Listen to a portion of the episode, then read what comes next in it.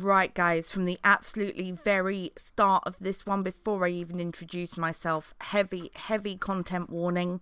This is the Wilfred Owen episode. From the very start, there will be mentions of death, blood, and gore.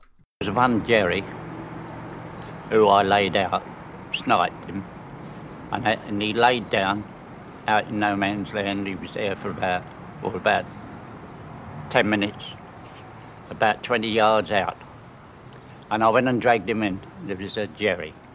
I dragged him in. I laid him on the fire step, and, that, and uh, he was all blue in the face. And I said to him, he snuffed it, finished. I said to him before he passed out, I said, you bloody fool. I, if he'd have, you know, gave himself up, and that, I'd have taken him prisoner. But he turned to run back when I challenged him, and because I shot him in the back of the head. And, and I never forgot that fella. He was only a young fella, and he was only about 15 or 16, I say, and he got a brand new uniform on, and, that, and he must have got lost in coming from his own lines into our lines and just strayed.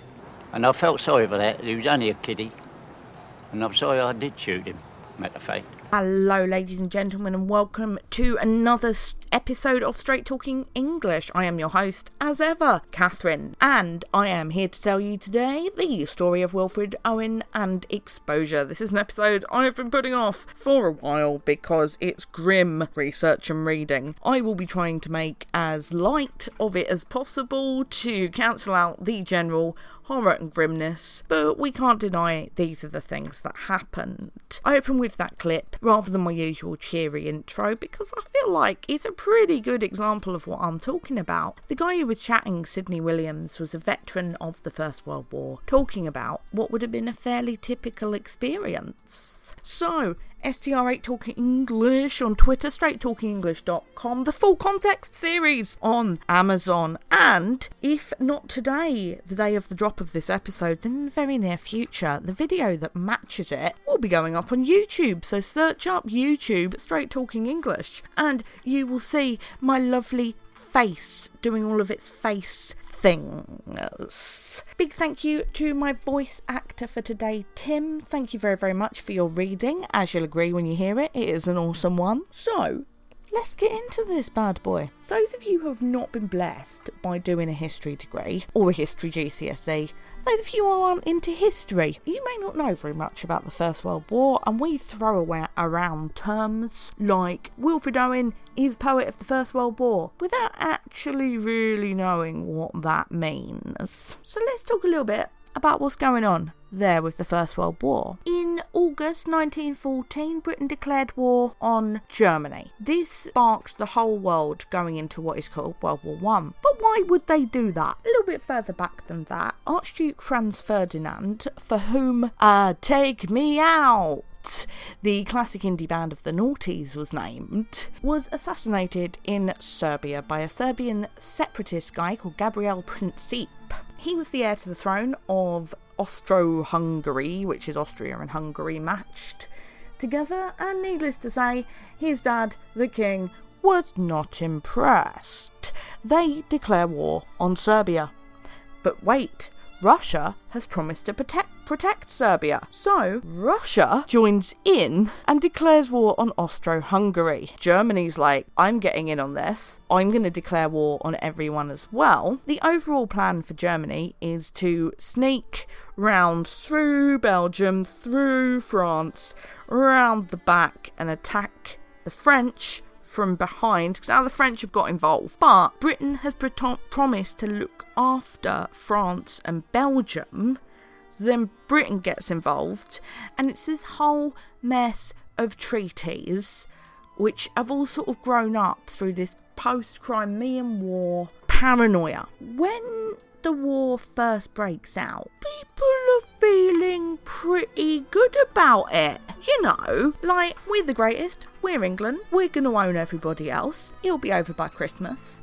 Actually, first couple of months, nothing really happens. There isn't conscription yet, which is when people are forced to join the military, but actually, what there is is people choosing to join. And our poet, Wilfred Owen, is one of those who chose to join. So, two stories become one, like the Spice Girls when two become one. The song that made a generation of people, myself included, ask their parents, What does wanna make love to you, baby, mean? Honestly, I don't know how they got it past the watershed. Wilfred Owen is in France in 1914. He is actually an English tutor to a French family. It's got a pretty sweet deal, actually.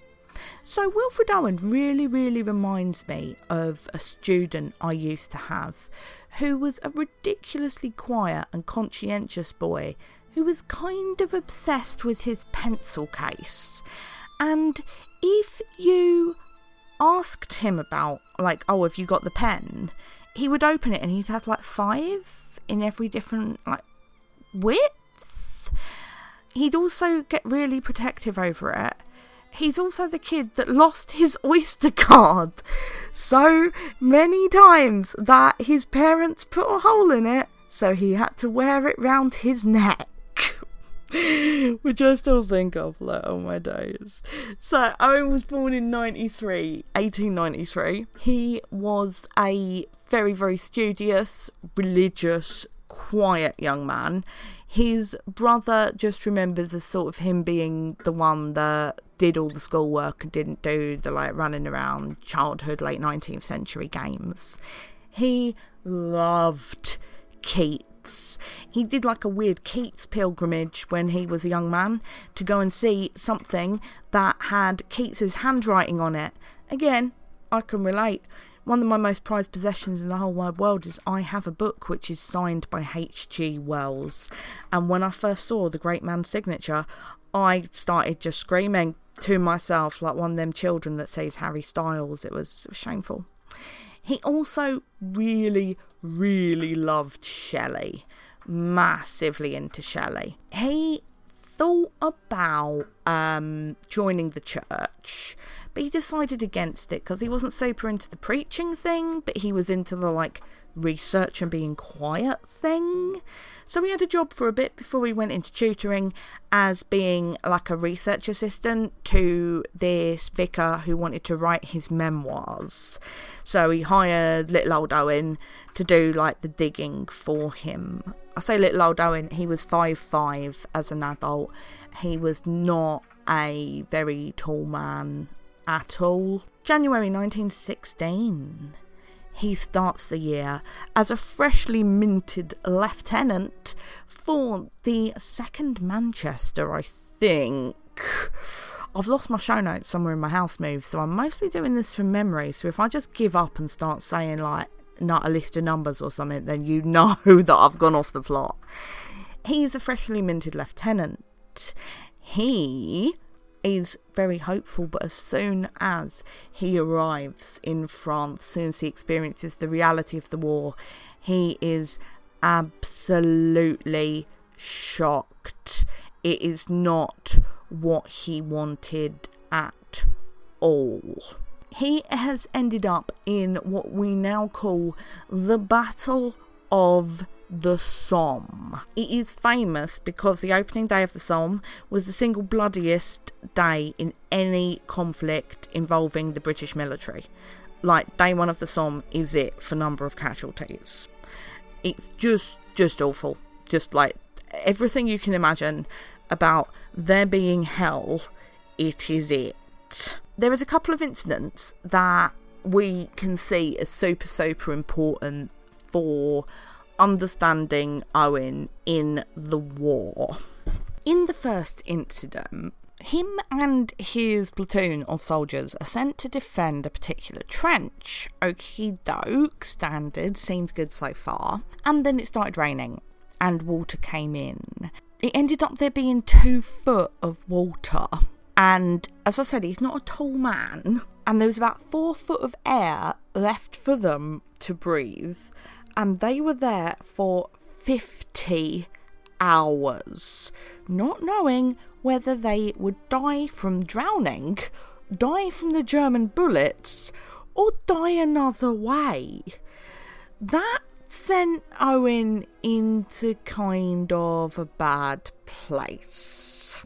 Next up, he was asked to defend something else with his platoon. Okay, cool, he's doing a lot of good defending, this is fine. And they didn't get a trench this time, they had to lie down and wait in the middle of the winter. Oh god. They were lying down and then it snowed on them, and they were lying down under snow for another 50 hours. The guy lying down next to Owen froze to death, and he had to lie down next to the body for two days. So, from what I've told you of Owen's personality, you know, quiet, pleasant, religious, this officially starts sending him into some very erratic, traumatized, horrible place. That's not the injury that gets him out of the war, though. He is sent. Another soldier starts having a lot of distress, and because Owen's his commander, Owen is asked to go over there and help him. He walks out from wherever, like, their restroom, their break room is, and turns out there is a shell crater where there wasn't one before because a shell had just landed and he fell in it and got a severe concussion. The doctors took him to one side and they were like, This man, he is not, he is not gonna be able to do this right now. And that was what sent him back to the UK for the next leg of the poetry journey. We're going to take a pause. So, Wilf is on his way to Scotland. Let's hear from another soldier who served in the First World War about his experience in very, very similar battles. I was 18, 18 and a half. I was called up. I saw two battlefields, one at Passchendaele and one at uh, Pilckem. I shall never forget it as long as I live. The officer was going down the trench.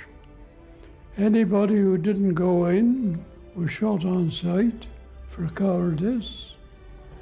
We went over and we crawled. If you stood up, you were dead.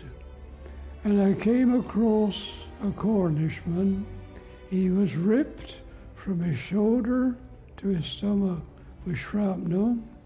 His inside was out on the ground in a pool of blood. He says, Shoot me.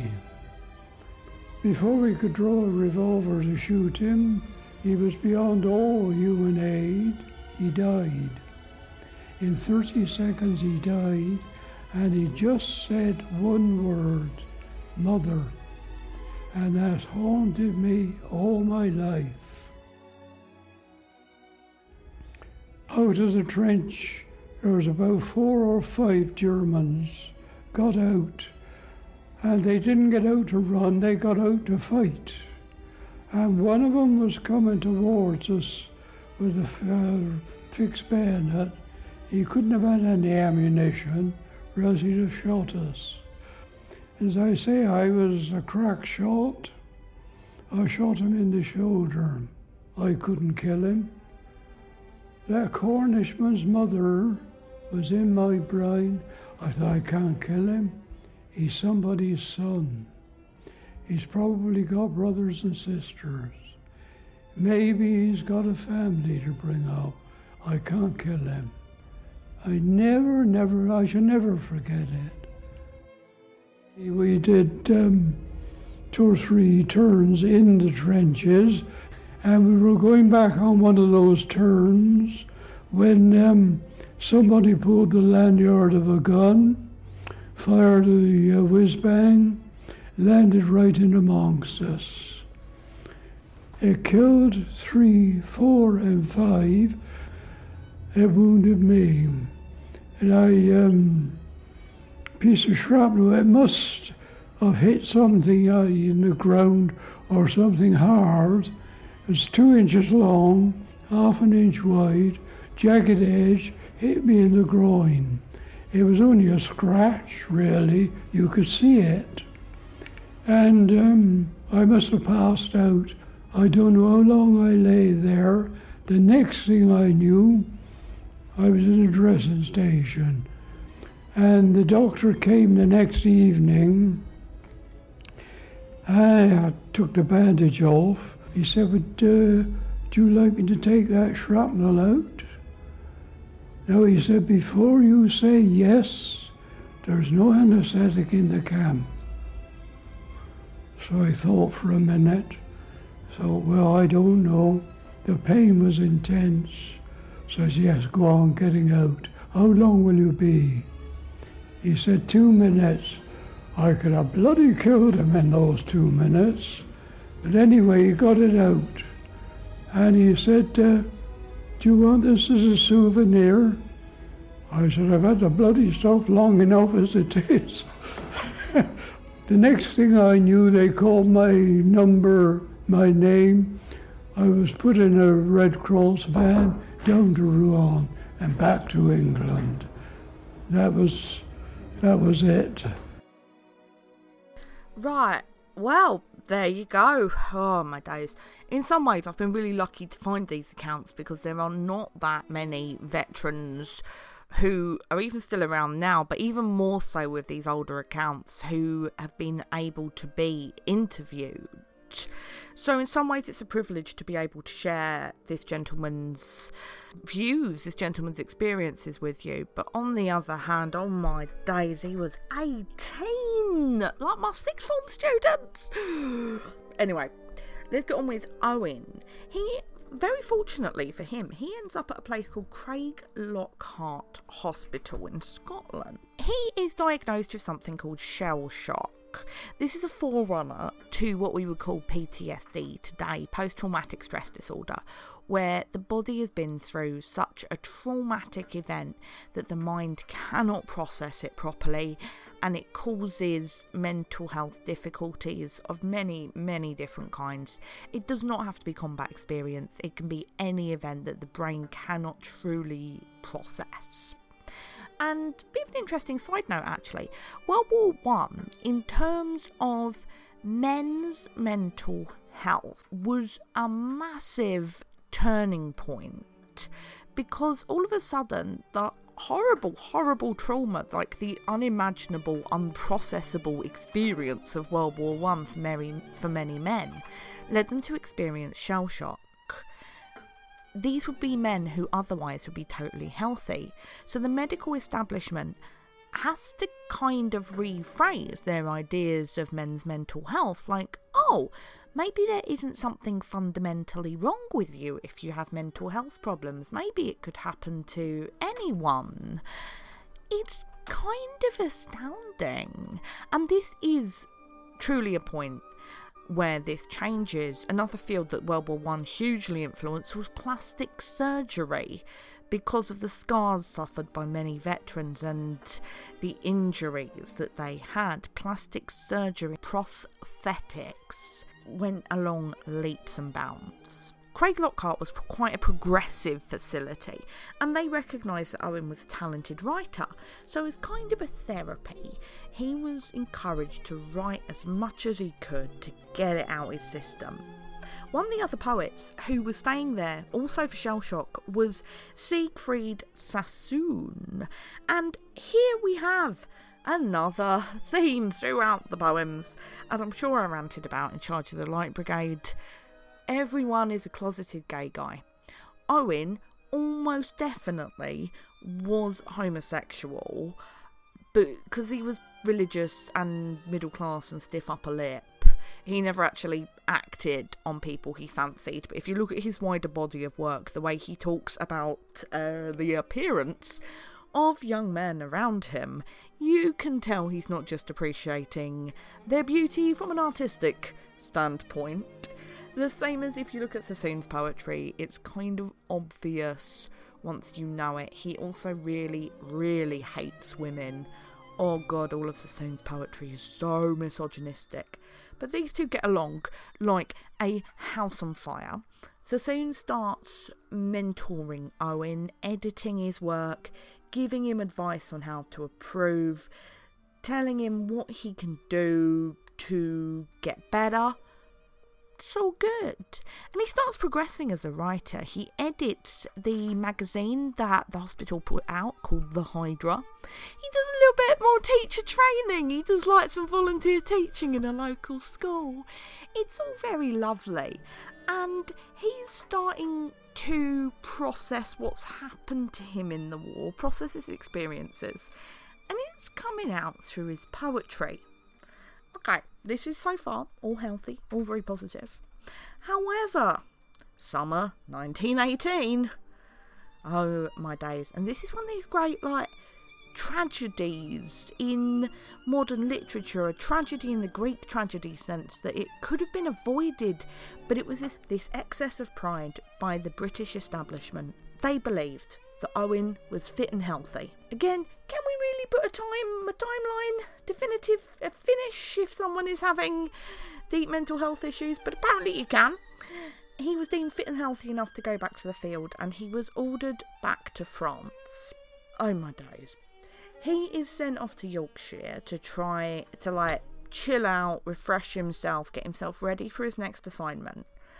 And we know when Exposure was written, it was written while he was staying in Scarborough. And we know that because he wrote a letter to Sassoon asking for his advice on it. So, give this a listen and tell me this is not one of the most autobiographical of Owen's works. Our brains ache in the merciless iced east winds that knife us. Wearied, we keep awake because the night is silent. Low drooping flares confuse our memory of the assailant. Worried by silence, sentries whisper, curious, nervous, but nothing happens. Watching, we hear the mad gusts tugging on the wire, like twitching agonies of men amongst its brambles. Northward, incessantly, the flickering gunnery rumbles far off like a dull rumour of some other war. What are we doing here? The poignant misery of dawn begins to grow. We only know war lasts, rain soaks, and clouds sag stormy. Dawn massing in the east her melancholy army, attacks once more in ranks on shivering ranks of grey. But nothing happens. Sudden successive flights of bullets streak the silence, less deadly than the air that shudders black with snow, with sidelong flowing flakes that flock, pause, and renew. We watch them wandering up and down the wind's nonchalance, but nothing happens. Pale flakes with lingering stealth come feeling for our faces. We cringe in holes, back on forgotten dreams, and stare, snow dazed, deep into grassier ditches. So we drowse, sun dozed, littered with blossoms trickling where the blackbird fusses. Is it that we are dying? Slowly our ghosts drag home, glimpsing the sunk fires glozed with crusted red dark jewels. Crickets jingle there. For hours the innocent mice rejoice. The house is theirs. Shutters and doors all closed, and as the doors are closed, we turn back to our dying. Since we believe not otherwise can kind fires burn, now ever suns smile true on child or field or fruit. For God's invincible spring, our love is made afraid. Therefore, not loath, we lie out here. Therefore, were born, for love of God seems dying. Tonight, his frost will fasten on this mother Naz, shrivelling many hands and puckering foreheads crisp. The burying party, picks and shovels in their shaking grasp, pause over half known faces. All their eyes are ice, but nothing happens.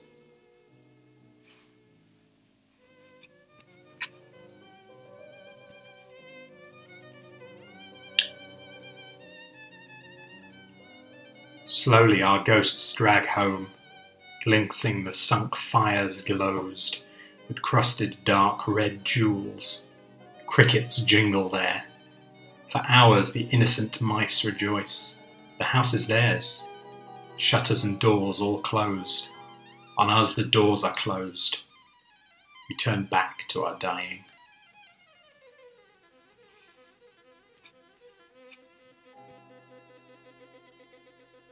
So Owen sends this off to Siegfried to get some advice. Pretty good, and what you just heard there was our voice actor Tim doing the finished version. But Owen is a great redrafter, which is honestly a blessing if you want to work out what he's doing.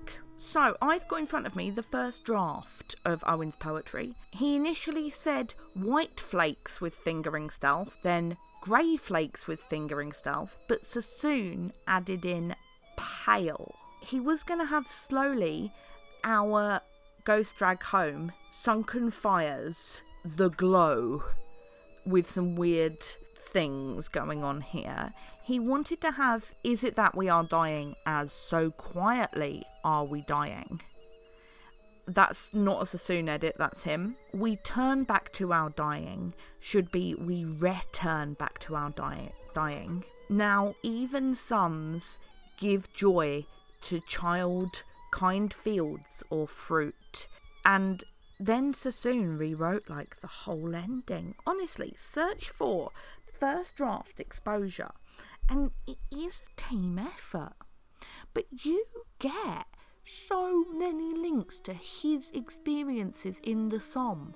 You've got the freezing snow, you've got this fear of dying, you've got this sense of being attacked, this like paranoia that's coming out that could well be his shell shock. It's really, once you know that it is mostly completely real, gives it a bit of an extra dimension, doesn't it? Sadly, and it is, it is very sad. One week before the armistice was declared, Owen was killed. He was shot by a German gunner after um, his battalion, his platoon, his group were asked to build a bridge. He was helping them to absolutely the very last his mum did not actually find out that he had died until afterwards. Ugh, it's ugh, no. He only published one volume of poems during his lifetime. It was called Collected Poems. Again, this is another thread. If all our poets, this is either before they got famous or they only did one before they died. Part of me thinks this is like some weird conspiracy, but it isn't. I'm always going to be on about my conspiracies. But if we look at the epilogue to his book, his little epigraph, then what we have is a really nice summary of Owen that you can use while teaching or in an exam or just in general to um, to impress people with your knowledge of Wilfred Owen. He said about his collection of poems, this book is not about heroes. English poetry is not yet fit to speak of them, nor is it about deeds or lands, nor anything about glory, honour, might, majesty, dominion, or power except war. Above all, I am not concerned with poetry. My subject is war and the pity of war. The poetry is in the pity. Yet these elegies are to this generation in no sense consolatory. They may be to the next. All a poet can do today is warn. And that is the best eulogy that we can give Wilf, who is now remembered as one of Britain's greatest poets, definitely one of the big names in World War One poetry. Thank you very, very much for listening. Thank you for bearing with the blood and guts and gore of Wilfred Owen and exposure. I am Catherine, STR8 Talk English on Twitter, straighttalkingenglish.com, Patreon slash Straight Talking English. You can support the show for as little as a pound a month. Facebook, we have a group, Amazon, the Full Context series, and YouTube Straight Talking English. Thank you all so much for listening. Stay safe, and I'll speak to you soon.